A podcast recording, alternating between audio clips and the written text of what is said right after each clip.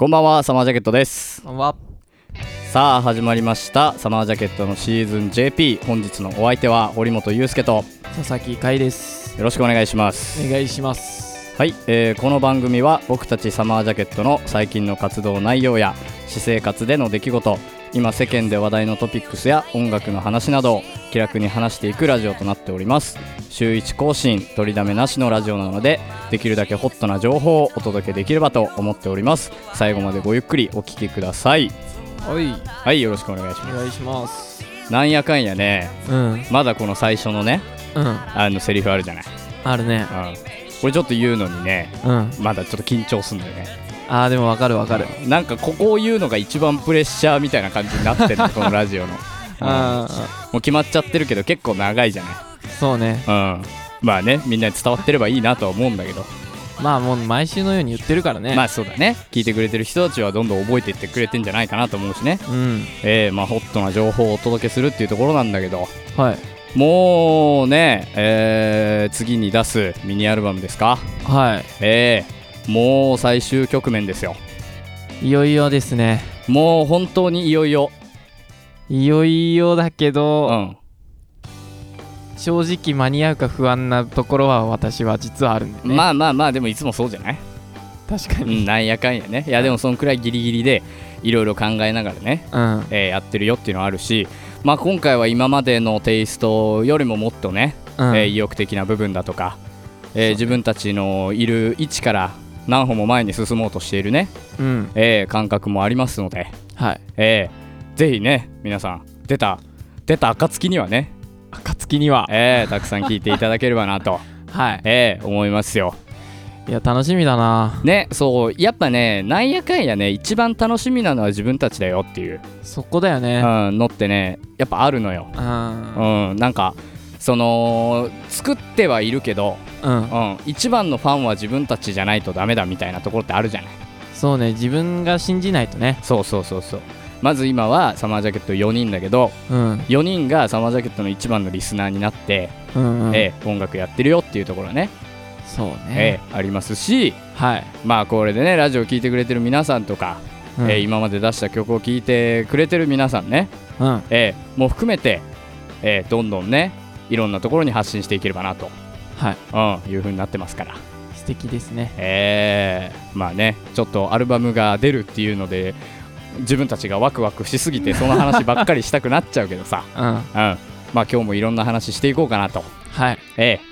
思ってますよっていう感じで、感じで。うん、大丈夫そうですか？大丈夫そうです。はい。まあ今日もねなんかちょっとマニアックな話とかできればいいなと思ってますんで、はい。ええ例の2人だからね。例の2人ですね。一応ね1回目から映画の話ばっかいやりしてたもね。そうんだよ、うん、ちょっとニッチな話ばっかりしちゃう2人なんで、ええ。まあそういう風な話をしていければなとはい。思っております。楽しみです。はい。じゃあこの辺で1曲聴いていただくという感じで。はい。いいですか？はい大丈夫です、じゃあ1曲聴いていただきましょう。サマージャケットでベッドルームサウンドトラック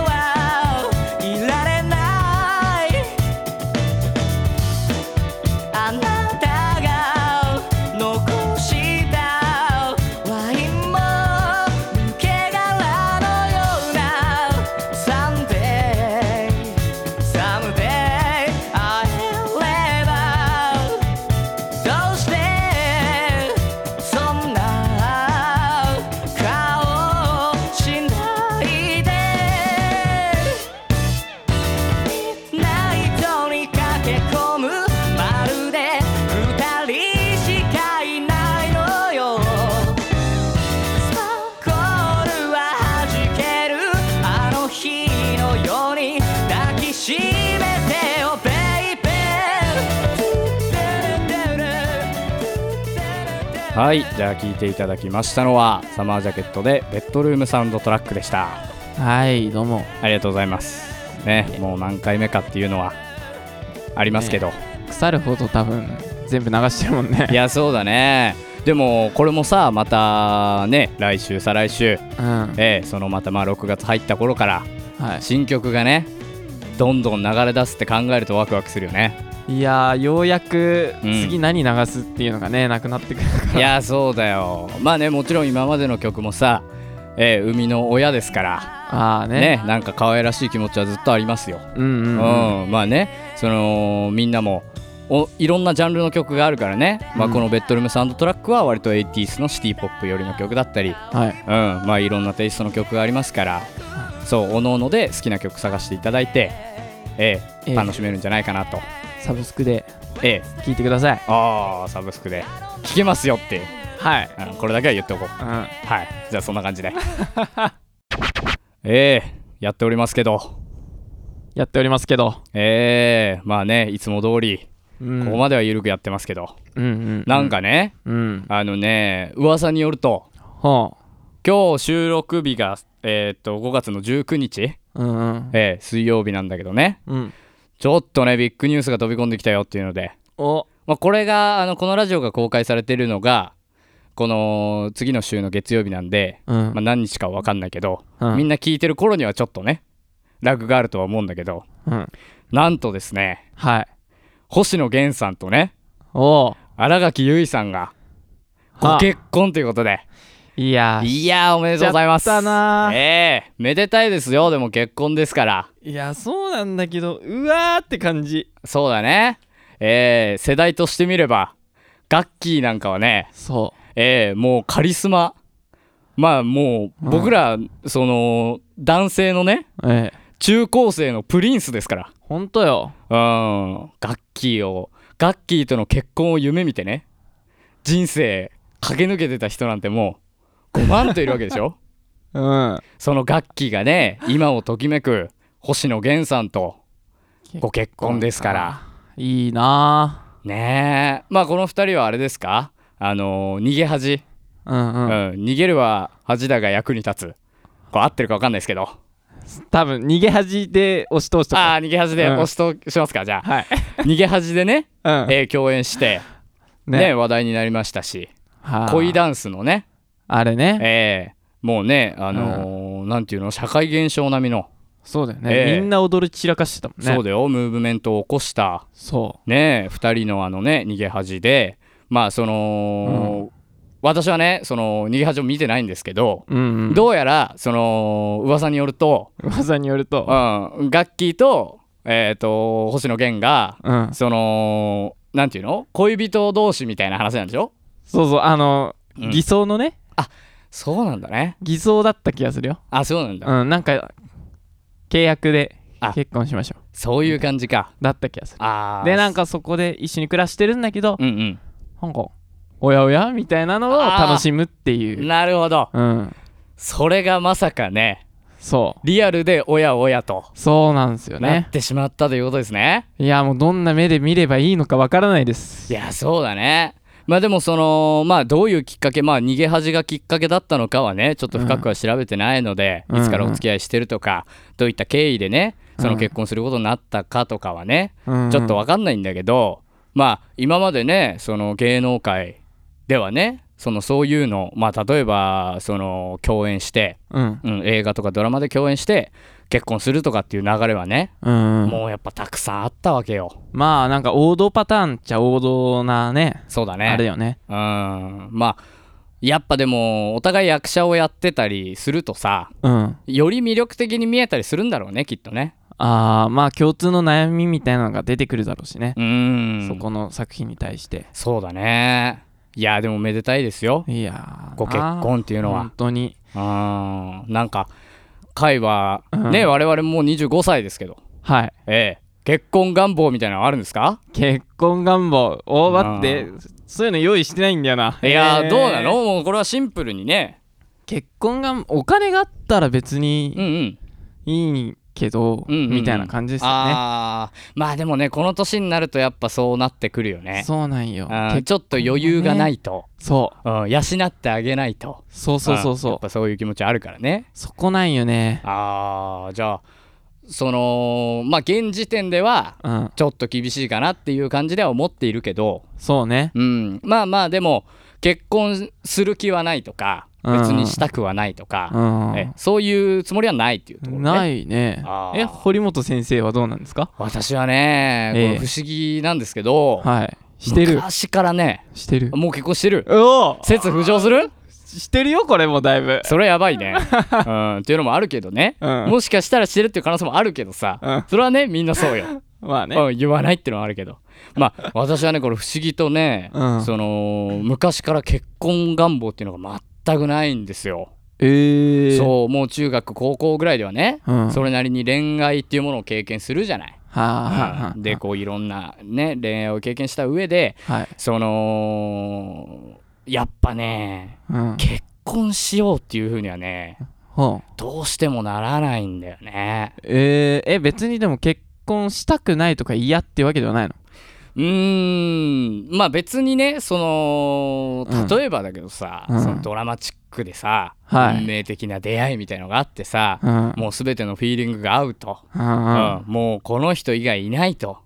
そんな人に巡り会えたらですね。そうね。ええ。それはもちろん結婚していいなと、まあまあまあ。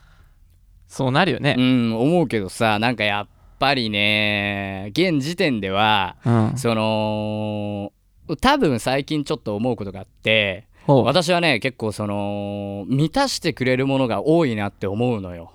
ああ今の時点で。そう人生で、うん。を豊かにしてくれるうん。要素っていうのがうん。すごい多いなって最近思い始めていて。なるほど。まあ比較的多趣味な方だしいろんなことをその調べたりとか、うんうん。ね知識を携えたりするのがすごい好きなので例えば音楽を聴くとかいうのとか、うん。その映画を見るとか、うん。小説を読むとか、うん。なんかそういうのでやっぱり満たされるんだよね、なるほど。うん、だから余計な要素はいらないなって思っちゃう節もあったりするのよ。おー尖ってるね。ね。なんかね。うん、だからなんか今のところはね、うん。うん、もうちょっとこう考え方が大人になって、うん。うん、なんか、うん、そうだね。年取れば、うん、結婚したいなって思うかもしれないんだけどなんかベンジャミン・バトンみたいにどうん。40歳ぐらいで、うん、なんかふわっとうん。そのなんか運命の人みたいなのにまたね昔出会った人みたいなのに巡り合って、うんそこで数年間一緒に暮らして、うん。うん、まあ余生を楽しむみたいな人生の方が、ああなるほど、うん、なんかそれっぽい、ぽいうなん、空気あるかなっていうのがうん。なんかあるんですよ私には。あーなるほど。うん。ね結婚ってすごいよけだって。こんはねうん。そんな容易にできることじゃないから。いやそうなんや。でももう周りとかさぼちぼちしだしてたりいさやーしますよ。子供できましたみたいなさ、いやわかりますよ。なんなんだろうね。いやーもう25歳ですから25か。僕はねその両親がね、うん、えー私を産んでくれた年が両親25歳だったので、うん。えーもう結婚しててもおかしくないそうだね。年齢なのよ。うわなんかそう考えるとちょっとさうん焦ったりとかはでもないんだもんね。それでも。全然ないね。いや謳歌してるね。いやーそうだよ。でもそういううん。観点というかそういう、えーなんか倫理観を持ってるうん。若者っていうのが急増しているから、あそうなん。今の世の中はね。だからあの少子高齢化とかで、うん。その子供が生まれないとか、えああー一生独り身でいいみたいな。はいはいはい。それは多くのコンテンツが溢れてる俺みたいな感覚で、うん。いろんなことをができるし、うん。いろんなものをその自分に落とし込めるっていうので、うん。そうそういう人が増えてるから。確かに。しかも東京いるとね。そうなのよ。なんか東京いるとみんな結婚しないみたいなの。うん、上京した人に聞いたよ友達に。あーでも分かる分かる、うん。東京は本当に結婚するの遅いよねみんな。そうなんか別にしなくてもたくさんうんうん。ね、いろんなことあるから、うん、そうなのよ。まあある意味最近の若者的であり、ええ。うん、まあ今の時代としてはある程度フィットしたような感覚で生きられてはいるのでうんうん。まだいいかなと思っちゃうよねやっぱり。なるほど。このまま阿部寛みたいにね。うん、いやあるよ、ね。うん、結婚できない男できない男でね。えー。なっちゃう懐かしいね。俺あれ今見てっから。あ本当、うん、ええ面白いね。いい感じにドラマに結んだ？俺たちの世代の？えそうだね。結婚できない男とか。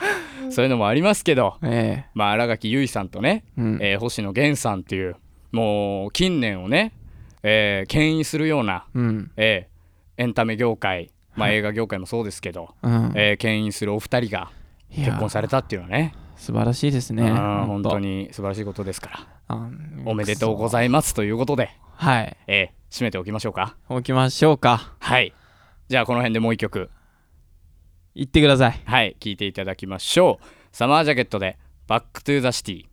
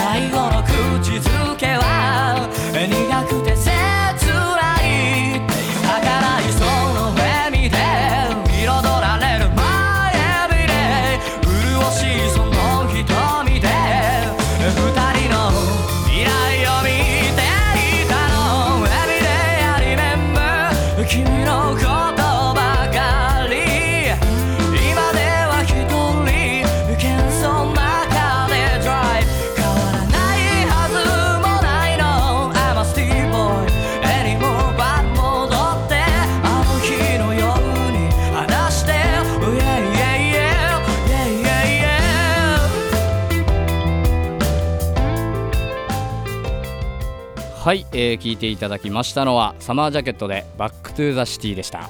えいありがとうございます。あーす。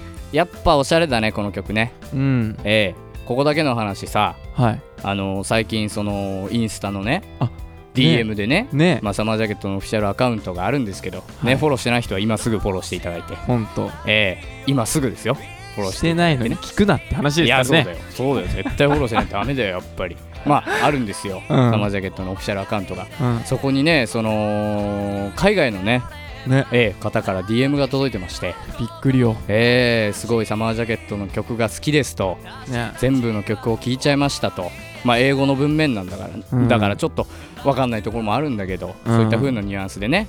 特に好きのが好きなのが「バック・トゥ・ザ・シティ」ですみたいなね、やばいよね。うん、そういう風なこと言っていただけて、ねうん、まあ確かに「バック・トゥ・ザ・シティ」は割とこう日本的なエッセンスの R&B がある曲になってるんで、うん。まあ、向こうの人たちでそういうのが好きな人たちはねより響くのかなと思うっていうところあるよね、うんうん。いやでも嬉しいよね。嬉しいね。えーこの曲かってなった。いや俺確かに。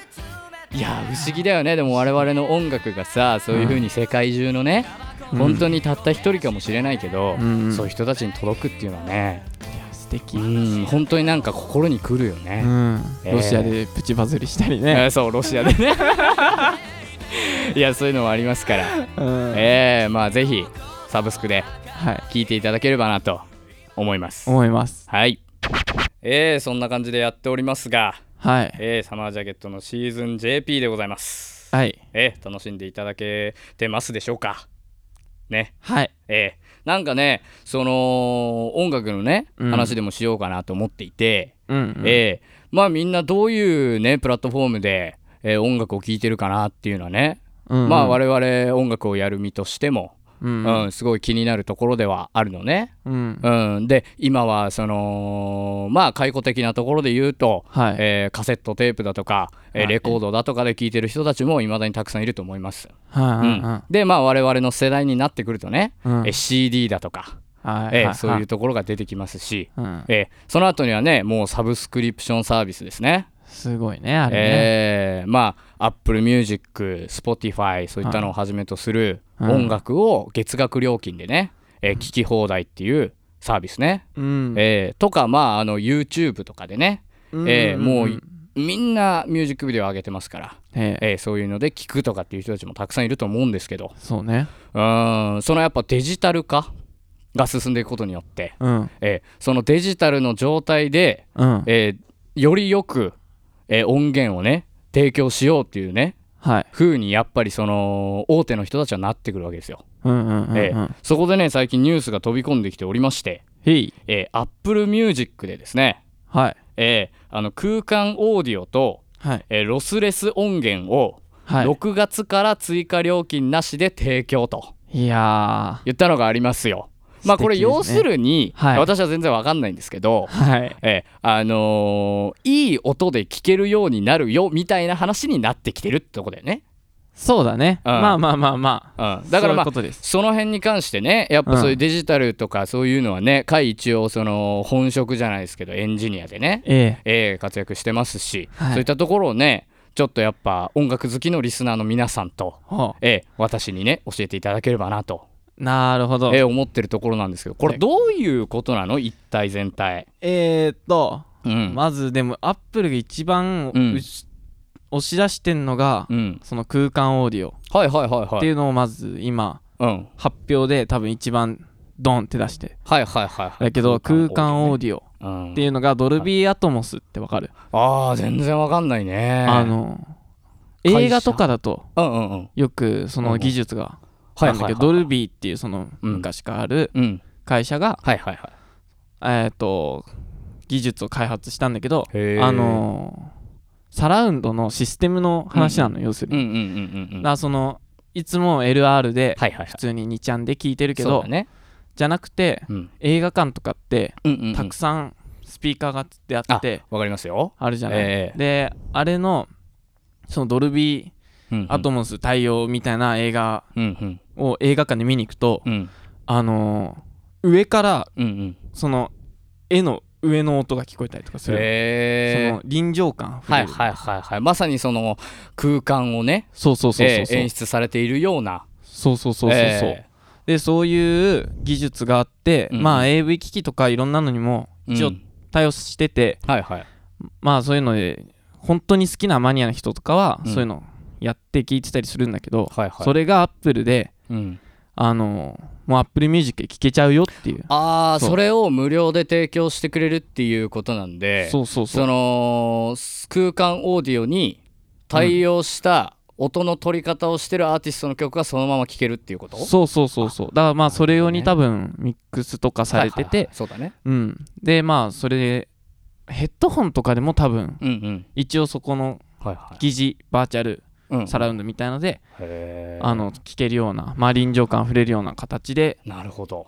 聴けるのがまあ数千曲っていう風な発表になっててああなるほどね、うん。まあまだ少ないけど。そうそうそうそう。ん。あまあそういうふうにできていくっていうことだね。そうそうああまあそれに関してはやっぱりねそのモノラルの時代それこそレコードとかさ、そううんうん。うんそのステレオを考えないで作ってた。てかまあそもそも技術がなかった時代からうんうん。どんどんこうステレオになっていって、そう。みたいな文化観というか音楽の聴き方録音の仕方の形成がこれからもしかしたら空間オーディオに全てのアーティストが移行していく可能性があるっていうところをサブスクでも提供できるよっていう次元まで来たっていう話ね。そういうことです。これは割と革命的な話なんじゃないですか？そうなんですよね。もしかしたら本当にあの歴史的な一歩の可能性はあるよね。まあうんうん。ううん。んああすごいですね。あ割と面白いこうしかもそれを数千曲うんうんっていう割と少ないうん曲数の中でそうだね。打ち出してるってことはそういう風にああの業界をしようとしているのかな？あ確かにみたいな。少しずつね。えー、思惑が見えますね。えーええ。まあ皆さんも今の分かったと思いますよ、ええ。空間オーディオこれはね、えーチェックしておいていただければと。はい。はい。で俺的にでもロスレス音源。はいロスレス音源に関してはマジでよく分かんないよ。これうん。ははえっ、といつも聞いてんのがいはい。MP3 とかさ各地であるじゃない,、はははありますね。あれっていうのは、えーうん。あのーまあ普通に CD とかうんうん。あー聞く？うん。あのうん。ーファイルとさはいはいはい。ちょっと違う音じゃない、うんうん。そうだね。うん。うん。でちょっとこう解像度落としてうん。その分容量を少なくする。はいはいはいはいはい。のでまあアップルだと AC とかかな？まあわかんないけど忘れたけど、うん。なそういう形式でうん。こう圧縮させてそうだね。データ小さくさせて聞けるよっていう風にしてるんだけど。そうね。ちょっとだからあのー撮ってる音とかうんうん。よりはそのアーティストがね本当に体験しているというか、そう。目指して作ってる音よりはうん。少し悪くなっちゃってるよっていうのが実はみんなのところに届いてるよってそういうところもあるんだよねそうですね。実はね。でそれがですね、はいはい。まあ前からあったんだけどそのロスレスってうんいううんうんうん。技術で、はいはい。えっ、と今までのはそのうん。難しい言葉で言うと、はいはい。非可逆はいはい。圧縮っていうの。おーおーおーおあのまあ元には戻せないよっていう圧縮の方法だったんだけど、うんあのちょっとデータ量増えるけど、うん。圧縮してうん。もう一回開くとうん。あの元の音質で聞けるよっていうファイル形式があるの。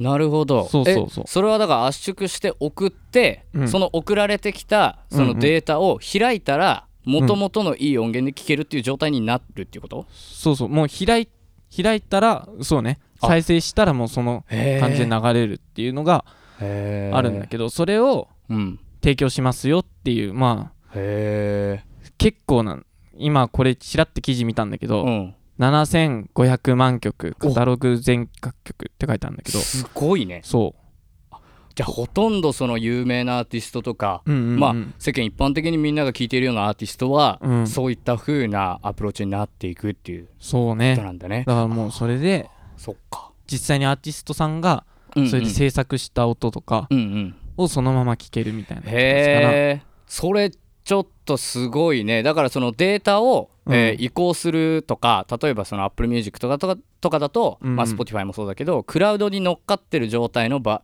時は、うんうん。そのデータ自体は重たくないから、うんうんうん。そう。まあ軽い状態で載せておけて。でその自分でこう聞こうって思う時にバッと広がってくれるわけだ。そうもうそのまま。なんかでもどういう原理なんか私はよく分かってないんです。不思議だよね。まあそういうね元に戻して聞けるよっていうのがあってでそれもしかもハイレゾもちょっと対応してるみたいで。あそうなんだね、うん。だへえまあ本当に制作してた時のうん。